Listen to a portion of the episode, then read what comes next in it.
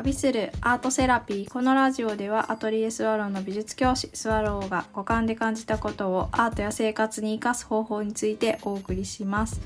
皆さんこんばんはいかがお過ごしでしょうか？はい。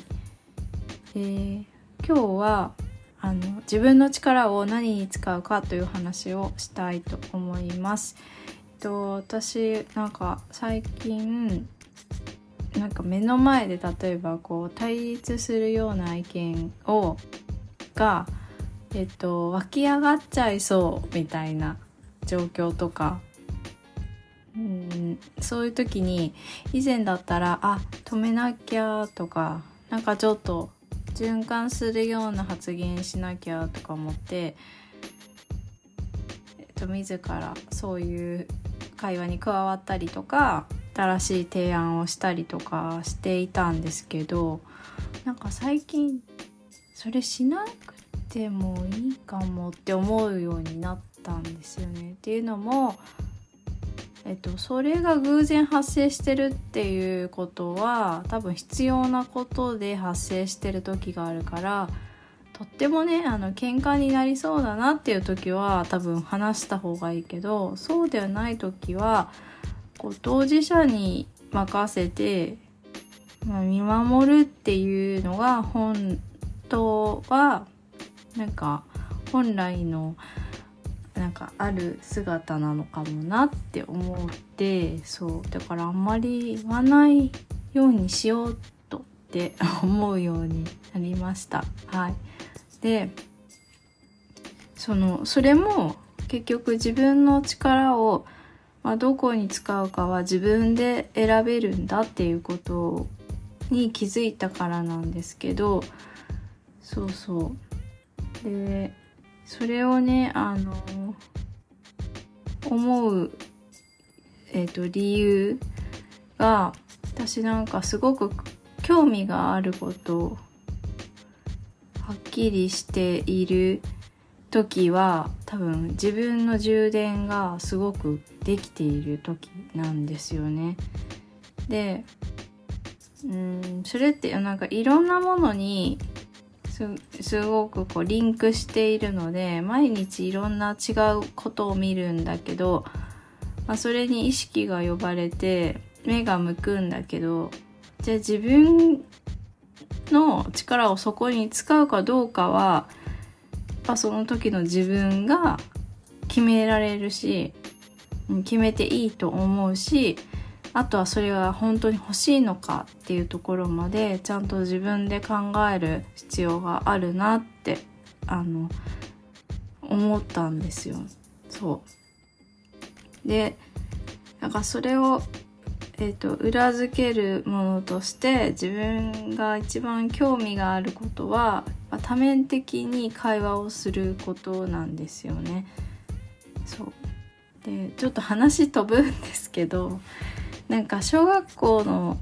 高学年の時になんか24人のビリー・ミリガンっていうあの多重人格の人の話が本で出版されて私なんかそれ読んですごくこう人のうんと心理的なところとか無意識的なところに興味が湧いてというのもその人は、まあ、多面的にこう自分をまあ、持つ、まあ、ある一種の、うん、と障害みたいなところだったんですけどけどそれを持つことによって、まあ、その人は生き延びることができたんですよね。で私はなんかその人が、うん、なんかこういう人もいるんだなって思ってでもなんでいるんだろうなとかあとその一人一人の人格があるとしたらその人は一人だけどその一人一人の人格はなんか大事にされてきたのかなとかなんか 他人のことだけど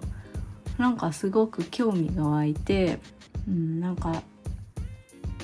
どういう風になってこんな状態にこの人なったんだろうっていうこうキーみたいなのにも興味が湧いたんですよね。でその辺からうんとそういう興味が湧くものを見たり読んだりすると自分のイメージがすごく膨らんで、えっと、結構こう想像がうんと先の方まで思い描くことができるようになってあこれは自分であんまりのめり込んじゃうとなんかまずいなとかあこれはえっと他の人のこう想像の世界だからなんかまあ自分のことではないなとか、うん、なんかその辺のこう区切りみたいなのをちゃんと持とうとか思思うようにもこうだんだんなってそうそう。でもそういうのって想像すると楽しいからあなんかこういう新しい考えがあるんだとかこういう新しい意識の持ち方があるんだっていうとすごいこう見たり想像したりするという力が出るんですよね無限に。そうで無限って怖いから無限ってえーと、すごくこう加速させると体が疲れるぐらいまでこう集中したりとか気づかないうちに何時間も時間が経ったりするからあ気をつけようとか思ってそうそう。で自分の力はやっぱりこう体に生きている以上限りがあるから、まあ、今何に意識を向けるのがいいのかなとかあと自分がよりよく生きるためにはそう何のことをこう、うんと、近くに置きたいのかなとかなんか意識を向けることの配分をちゃんと自分で客観的に分かるのってすごく大事だなと、はい、思いました。